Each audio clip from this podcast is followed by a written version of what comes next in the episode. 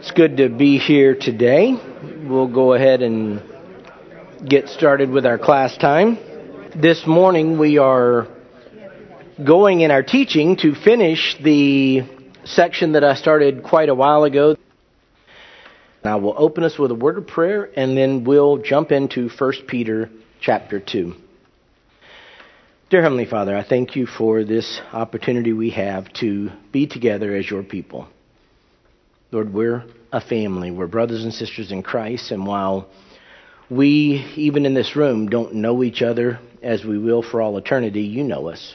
You know us personally, you know us intimately, and we thank you, Lord, that in spite of who we are, you saved us. Lord, you chose to set your love upon us, and we can only express gratitude. As we study your word today, Lord, I pray that we would have the heart attitude of expectation that you would meet us in your word and that you would sharpen us for your service. I pray that you would help me to not be distracted by my physical body and help me to be able to accurately communicate the truth from your word. And I pray, Lord, after Sunday school, that you would be with us as we hear Pastor Steve preach this morning, that we would hear the word from him. And with all of these things, you would use your word to build us up to be your people serving your will. We ask these things, Lord, in Jesus' name. Amen. We are continuing our study of 1 Peter, and as you are aware, if you've been here, we are in 1 Peter chapter 2. And we're finishing a section that begins at verse 13 and it ends in verse 17. And this morning, we're going to be finishing it by covering verse 17. But I want to read the entire section to you. I want to give a, a little bit of a overview of what we've already covered, and then I want to dive into the text as it's presented to us. Beginning at verse 13, actually, even though I'm, this section's 13 to 17, I'm going to go back to verse 11 for my reading this morning. Beloved, I urge you, as aliens and strangers, to abstain from fleshly lusts which wage war against the soul. Keep your behavior excellent among the Gentiles, so that in the things in which they slander you as evildoers, they may, because of your good deeds, as they observe them, glorify God in the day of visitation. Submit yourselves, for the Lord's sake, to every human institution, whether to a king as the one in authority or to governors as sent by him for the punishment of evildoers and the praise of those who do right. For such is the will of God, that by doing right you may silence the ignorance of foolish men. Act as free men, and do not use your freedom as a covering for evil, but use it as bondslaves of God. Honor all people, love the brotherhood, fear God, honor the king. As we have gone over this material, I have broken it down into a four part outline, and it's the way I've labeled it is four aspects of living in God's will. And I'm going to review those points, even though this morning we're going to be camped out on the fourth. The first was God's will is for His children to submit to every form of human government. We get that from verses 13 and 14, and it's very clear submit yourselves. This is an action that we undertake, not when we're under threat from the government, but before anything else happens, we voluntarily place ourselves under the governing authorities. And we do that because we understand, even when a government is not ideal, even when it's not what we prefer, God is still the one who ordains the government. Peter gave a summary of the role of government, of punishing and rewarding, but it's not a civics lesson. It's really just telling us that we are to submit for the Lord's sake. It's not for the sake of our particular country. It wasn't in Peter's day for the sake of Rome. It wasn't in our day for the sake of America. It's for the Lord's sake. The issue is God. If the government mandates we sin, of course, then we obey God. We always obey God rather than man. But absent a direct command to sin, then we submit. The reason is because our lives are on display to a lost and dying world, and that's the second aspect of living in God's will. God's will is that our submission will convict unbelievers. Verse 15 makes that clear. It says, We'll silence the ignorance of foolish men, and it really, going back to 11 and 12, there are people that slander Christians. But our living quiet, submissive lives in relation to the government is supposed to shut some of them up. The idea that it will muzzle them because they're going to be making accusations against us and they're just not true. Again, like Christ himself, we'll be accused of false things. Our goal is to make sure they actually are false accusations, not true. Humble submission for the Lord's sake to our government is imperative because it shows to a lost and dying world that we submit to God. Such is the will of God. Are many questions what's God's will in a particular situation in relation to our government. It's crystal clear. We submit, and when we do so, it's going to sometimes convict unbelievers. There's a third aspect of living in God's will. It's that God's will never leads us into sin, and that's really what we covered last week. Verse 16. We're supposed to act as free men, not hiding behind our Christianity to engage in sin, not saying that now that I'm free and I'm forgiven, I can do whatever I want. That's never a true understanding of what freedom in Christ is. We're freed from being slaves to sin. We're freed from the bondage of sin. We're freed from the domain of darkness. We're freed from the clutches of Satan. But that doesn't mean that now we can just go and do whatever we want to do. If anything, our freedom now enables us to be slaves of God because for the first time in our lives, with joy in our hearts, we can obey the commands of God. Jesus said, If you love me, you will keep my commandments. So our freedom in Christ isn't a freedom such that we can go and do whatever we want. It's a freedom to actually obey, to show our love for the Lord by serving Him. As bond slaves of God, we are God's servants. It's a wrong view of thinking to think that we're now free agents, that we've been freed from one bondage, but now there is no bondage. No, we're freed from that enslavement, but now we're slaves of righteousness according to the Scripture. We can follow the Lord. It's not in my notes, and it's really, I don't know why I thought of it, but I thought of it. In the former Soviet Union, I was able to go to Ukraine at one point. If you said you were a Calvinist there, it had nothing to do with salvation. It had to do with lifestyle because there were some over the centuries that had perverted teaching that said, look, it doesn't matter what you do. So in that era, if you said you were a Calvinist, it meant you were going to be out in bars, you were going to be out drinking, you were going to be out smoking. It's a strange circumstance because some people had said God is sovereign, so I can do anything. That's false. It was false then. It was false in the former Soviet Union. It was false 2,000 years ago in Peter's day. It's false today. And I've still encountered people, typically young people, that walk down that road that think, hey, I can just live in the world because I'm forgiven. That shows a heart that's deeply confused and not where it needs to be. God's will never leads us into sin, and certainly it can never allow us to justify sin. Now, that brief overview gets us to our fourth and final point, which will conclude this section. Four aspects of living in God's will. The fourth aspect is this God's will mandates that we live at peace. God's will mandates that we live at peace. And what you're going to see as we go through this is this is played out in four different areas. Verse 17 says this Honor all people love the brotherhood, fear God, honor the king.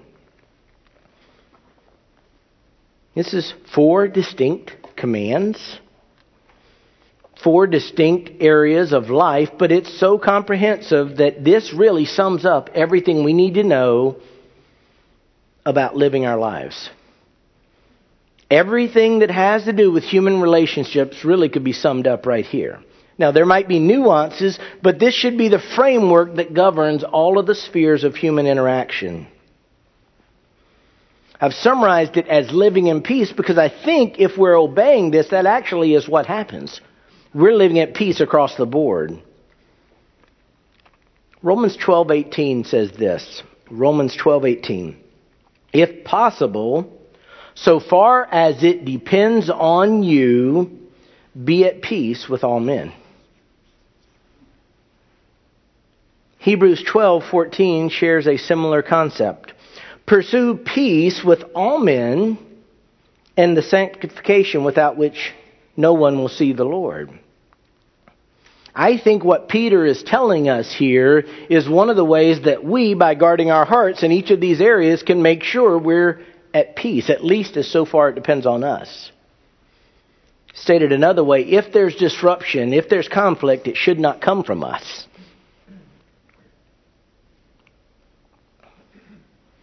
While it may seem naive, and I unfortunately tend towards cynicism, I tend towards distrusting everyone.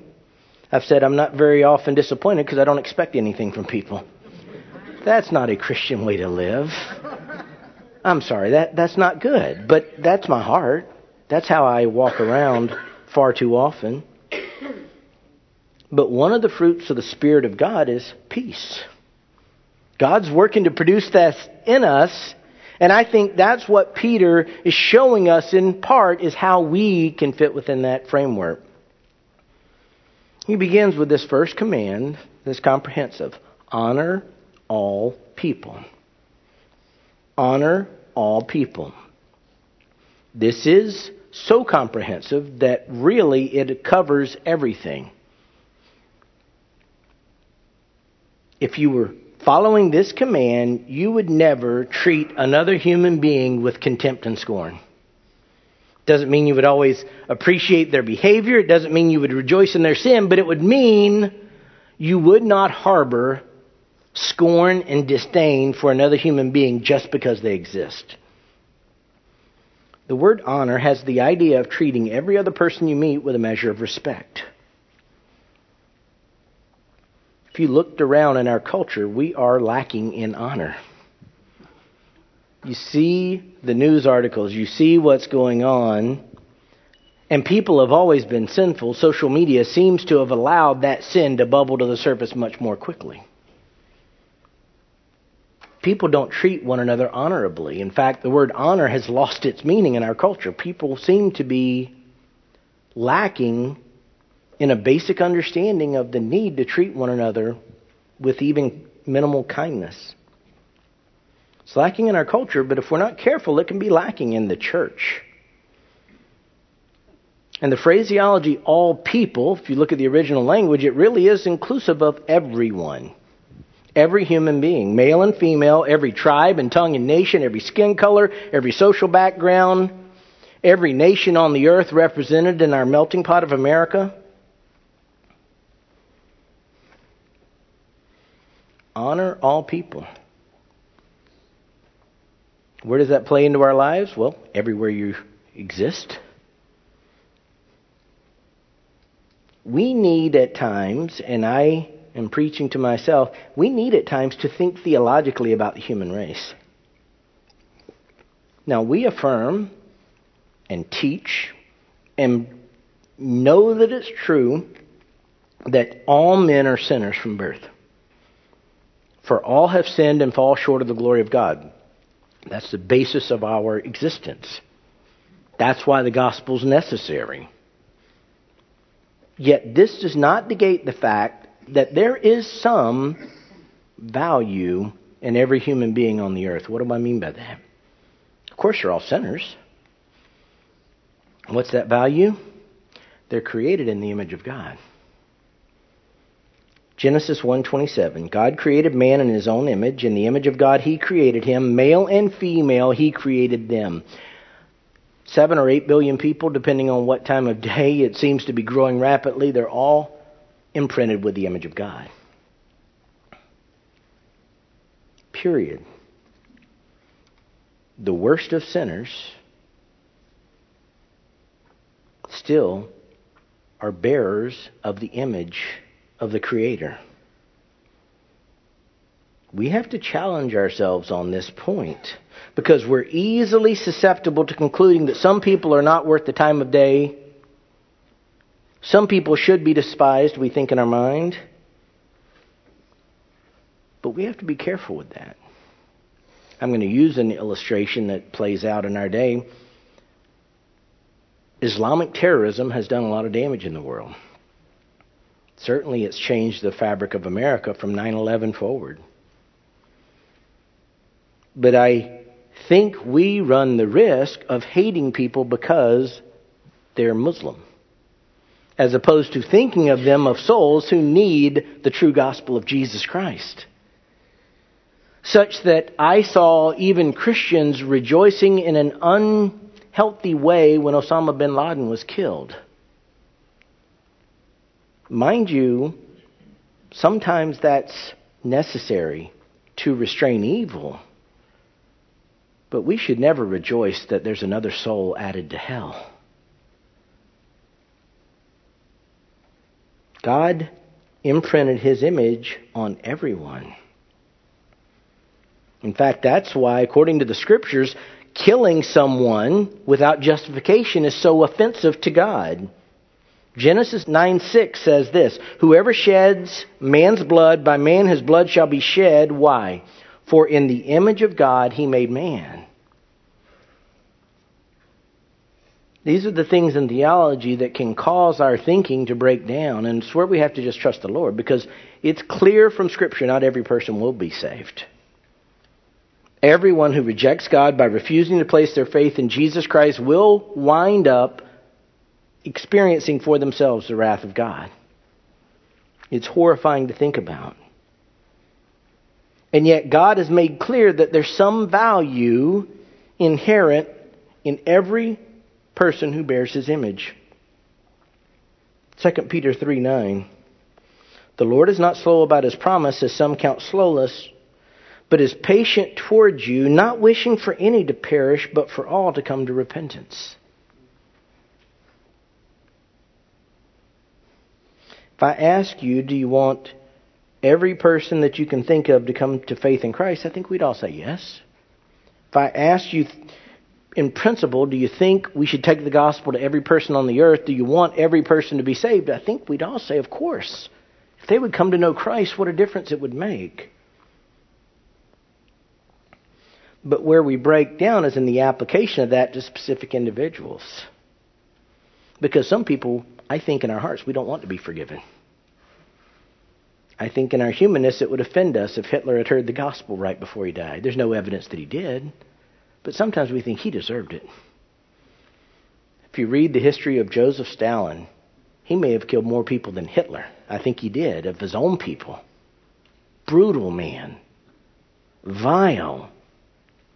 Boy, I hope he didn't hear the gospel, we can find ourselves thinking. And I think many of us think that about someone like a Saddam Hussein or Osama bin Laden. And sadly, for some of us, it even just comes to just picking out politicians we don't like.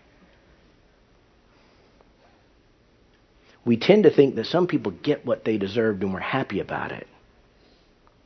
But we only think this because we don't think our sins were that bad. They deserved it, but really, we're not in their category. And if we adopt that type of thinking, we stop honoring all people. And we just divide them up and say, well, we like them and we don't like them. We forget Romans 5 8, but God demonstrates his own love toward us in that while we were yet sinners, Christ died for us. So, what is the ultimate point? No Christian should despise other human beings simply because. That doesn't mean we can't be outraged by sin. That doesn't mean people should not be punished by the lawful government for their crimes. That doesn't mean that sometimes wars aren't necessary to restrain evil. But it does mean that in our hearts we should try to see something of the image of God in every person we come in contact with. Even the worst sinner, if he comes to faith, is redeemable. Within the church, honoring all people should end racism. That should not exist.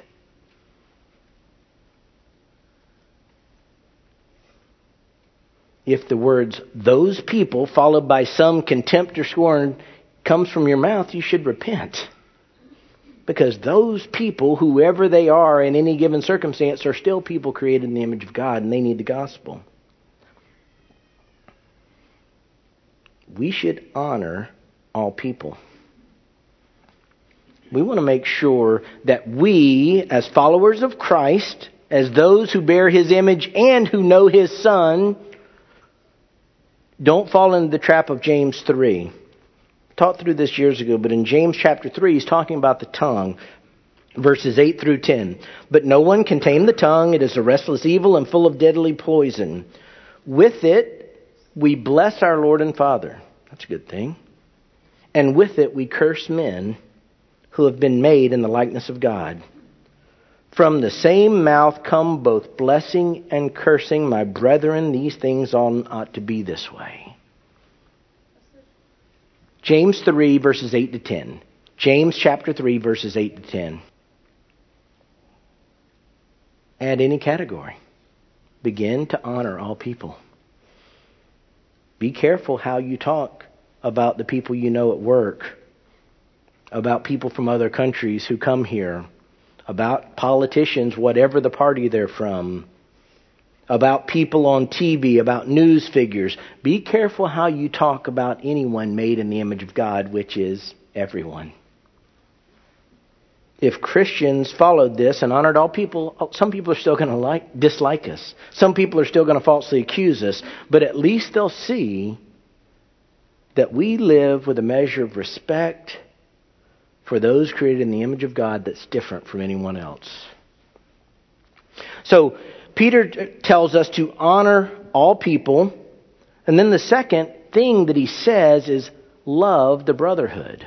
Again, in my overarching point, this is how we live at peace. Honor all people, which is everyone that we come encounter with, but there's something special. We're supposed to love the brotherhood. This goes beyond just having a measure of respect for everyone. This is a hard attitude and actions towards the household of God. Again, it goes beyond just the general honor that's due to all humans, because this is dealing with those that God has redeemed, brothers and sisters in Christ. This duty of love is ongoing, it's permanent, it's lifelong, and it applies to the universal church. There's never a time when we can stop loving other believers. And this is clear not only from Peter's command, but it's also clear from the rest of Scripture. Jesus himself in John chapter 13, verses 34 to 35 said this A new commandment I give to you, that you love one another. Even as I have loved you, that you also love one another. It's evangelistic. By this, all men will know that you are my disciples if you have a love for one another. In fact, if you read all of Scripture, you realize if you don't have love for other Christians, you're not a Christian. 1 John chapter 4 verses 19 to 21. 1 John chapter 4 verses 19 to 21 says this, "We love because he first loved us." If someone says, I love God, and hates his brother, he is a liar.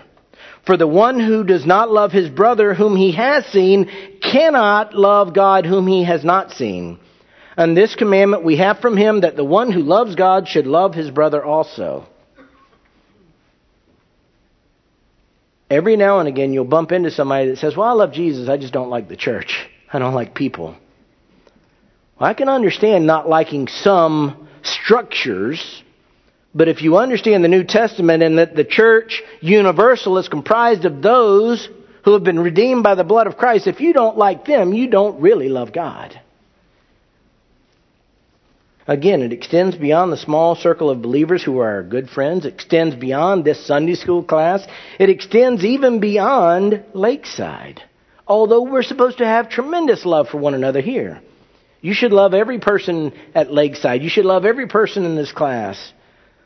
But it isn't just about our little church, it's any believer at any time. We are a family. We have to examine our hearts and see how we're dealing with other believers. If there are people you know who are Christians who you despise, who you're embittered against, you need to repent.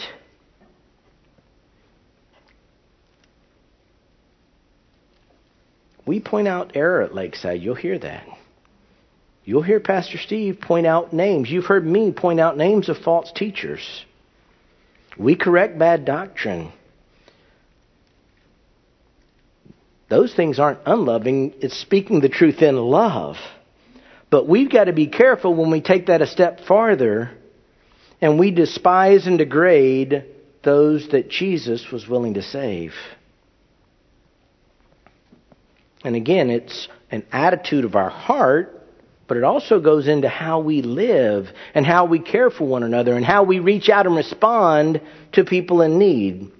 1 John 3:18 1 John 3:18 Little children let us not love with word or with tongue but in deed and truth. In fact, I don't have it in my notes, but James talked about when a believer sees a brother or sister in need of clothing and in need of food and just says, "Hey, I'm praying for you." No, we have to meet needs of believers. That's why from time to time you see Lakeside do a special offering for someone in another country. Or we will reach out to help someone else at another time because we're a universal family. I don't know what language we're going to speak in heaven, I really don't. But when we get there, there won't be any division. What we'll see is the scriptures are true that from every tribe and every tongue and every nation, the Lord has built his family. And Galatians 6:10 really summarizes I think what we've just covered in these first two verses of honor all people love the brotherhood. Galatians 6:10 So then while we have opportunity let us do good to all people and especially to those who are of the household of faith. The third command of verse 17 is a reminder of the ultimate driving force behind everything else fear God. Honor all people, love the brotherhood, fear God. This is an attitude of reverence and awe of the one true God and what He did for us. We should never get too comfortable with God. We should never get too casual with God we have to remember that even though he reached out and put his individual love upon us and calls us his children and beckoned us to come to him, he is still seated on his throne with all power and authority and might. Like loving the brotherhood, fearing God is a lifelong duty. It's not just what we do when we come to faith, it's how we're supposed to live all the time on the earth. And fearing God shows up in many ways. It shows up in trusting Him, even when we don't understand things, when life spins out of control, when disasters strike, when death comes unexpectedly, when illness afflicts us. It comes in worshiping Him in all of those times when we don't even understand what's going on. It comes in obeying His word, taking Him at face value when He says, Keep my commandments. We actually try and do it. Listening to Him even when we don't feel like listening to Him. Submitting our will to His will even when we don't like His will in a given circumstance. It's really foundational. In the Old Testament, it often talks about true knowledge coming from the fear of the Lord. Proverbs 1 7. The fear of the Lord is the beginning of knowledge. Fools despise wisdom and instruction. If you don't have this reverential awe of God, if you don't fear God, again, just like not loving believers, you're not saved. I do believe that when Jesus was on the earth, it would have been a remarkable thing to feel him give you a hug when you were suffering, put his arms around you to comfort you, to be able to identify with the Savior who was walking in a human body just like we are. But some people have gone too far. And their image of God has been reduced to God being grandpa or Santa Claus. Yet I can assure you, if God revealed himself in his true glory right now, if Jesus in his glorified body were standing in front of us, we wouldn't run up and slap a high five. Hey, how are you? We'd all be face down. We'd all be speechless. we would all be just like Isaiah 6 1 to 5 describes. I'm going to read it. You're familiar with this text, most of you. In the year of King Uzziah's death, I saw the Lord sitting on a throne, lofty and exalted, with the train of his robe filling the temple. Seraphim stood above him, each having six wings. With two he covered his face, and with two he covered his feet, and with two he flew, and one called out to another and said, Holy, holy, holy is the Lord of hosts. The whole earth is full of his glory. And the foundations of the thresholds trembled at the voice of him who called out, while the temple was filling with smoke. Then I said, Woe is me, for I am ruined, because I am a man of unclean lips, and I live among a people of unclean lips, for my eyes have seen the King, the Lord of hosts.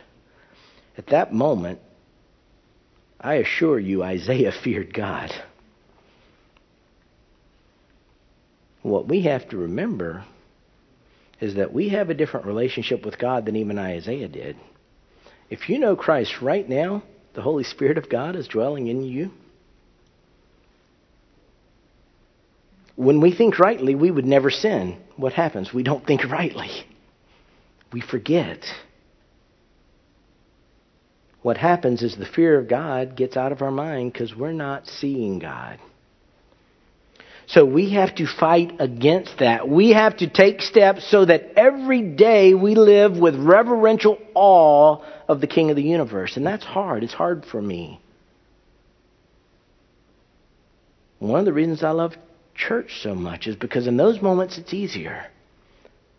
When we're singing together and our voices are lifted and the music feels like it's carrying us to the throne room of God, guess what? At that moment it's pretty easy not to sin, but we don't live here.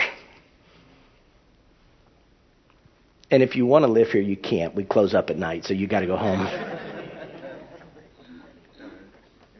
when we're singing like that and we are expressing emotion and we're praising the Lord together, I think that's as close to heaven as we can understand on earth.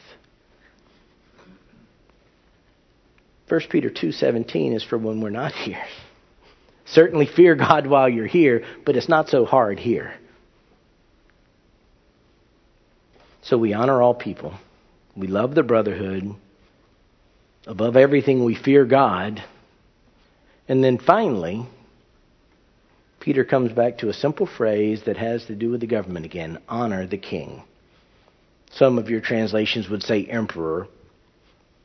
It's not an incorrect translation. That king was called the emperor at the time of the writing of this letter. Now, it's interesting. We're called to honor the king. We're not commanded to love the king. Certainly, if the king happened to be a believer, we would love the brotherhood. But we're just called to honor him. We're not called to fear the king like we fear God. We're just supposed to honor, respect.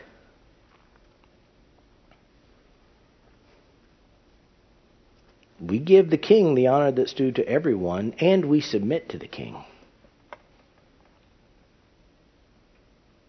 Honoring the king is hand in hand with submitting to the authority of all government figures.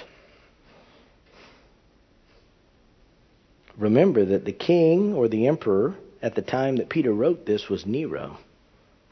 Very few people that you could find if you read the history of his life that match his wickedness. I taught a little bit about him, if you remember, it was probably a month ago, but he was a vile, wicked, corrupt liar, a murderer, a rapist, a pedophile, Yet Peter did not hesitate to remind believers that so long as someone occupies a position of God given authority, you show them respect, honor. God will take care of justice. God will take care of what people deserve. God will call men to account for their wickedness if they don't repent. But our duty isn't to step into God's place. Our duty is just to show honor. Again, in America, that means we honor our leaders, whether we like them or not. We honor our president, whether we like him or not. And I've shared, I've tried to be candid, that's been a struggle my entire adult life. because I get so frustrated with the foolishness of some of our leaders. And I'm an American and I love our country and I see some people leading us down a road I don't want to go on. And when I forget my place in the kingdom of God, I get wrapped up in the flag and the next thing you know, I trip over myself. And I stop honoring like God called me to honor. And I stop submitting in my heart like God called me to submit.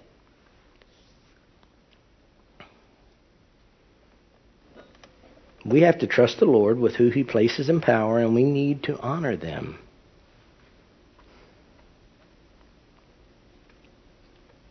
If we can live out verse 17, we will have accomplished what it says, insofar as you be at peace with all men. And if we're at peace, the church will be at peace. If all of us individually are at peace, Lakeside is going to be a different type of place. If we're loving each other, it's going to look different. If we're honoring all people, our workplaces are going to be different, and our neighborhoods are going to be different, and our families are going to be different. And so far as it depends on us, let's be at peace by honoring all people, loving the brotherhood, fearing God, and honoring the King. Let me close our time in prayer. Dear Heavenly Father, we thank you for your word. Lord, we thank you for the clear instructions you give us. There are aspects of your word, Lord, that are hard to understand. They are deep and they are weighty and then there are times, Lord, verses like what we covered this morning where the meaning is crystal clear.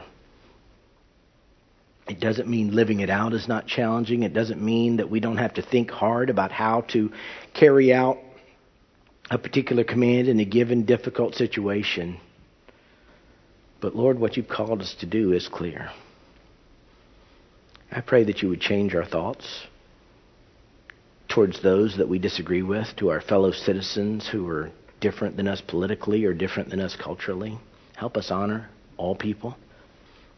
Lord, change our hearts towards people in the church, even within the body of Christ, in faith builders and in the church at large. Lord, help us love one another and help us not limit ourselves just to the walls of this address on Sunset Point Road in Clearwater. Help us love believers everywhere. Lord, help us fear you. One day you're going to welcome us with open arms. You're going to comfort us. We are excited about that. But Lord, help us while we're here to have the appropriate respect and awe for you at all times. And Lord, help us to be able to honor our president, whoever it is. Lord, it's been a struggle of my heart since I've been a believer to do that. Lord, help each one of us have the appropriate respect and honor for whoever you place in authority over us. Lord, I thank you for my brothers and sisters in this room. I pray that you will help us to apply these simple truths in every aspect of our lives. And Lord, where we've fallen short, help us to repent when we fall, help us to repent and get back up. Lord, just change us and help our lives make a difference in the world for your glory. We ask these things in Jesus' name. Amen.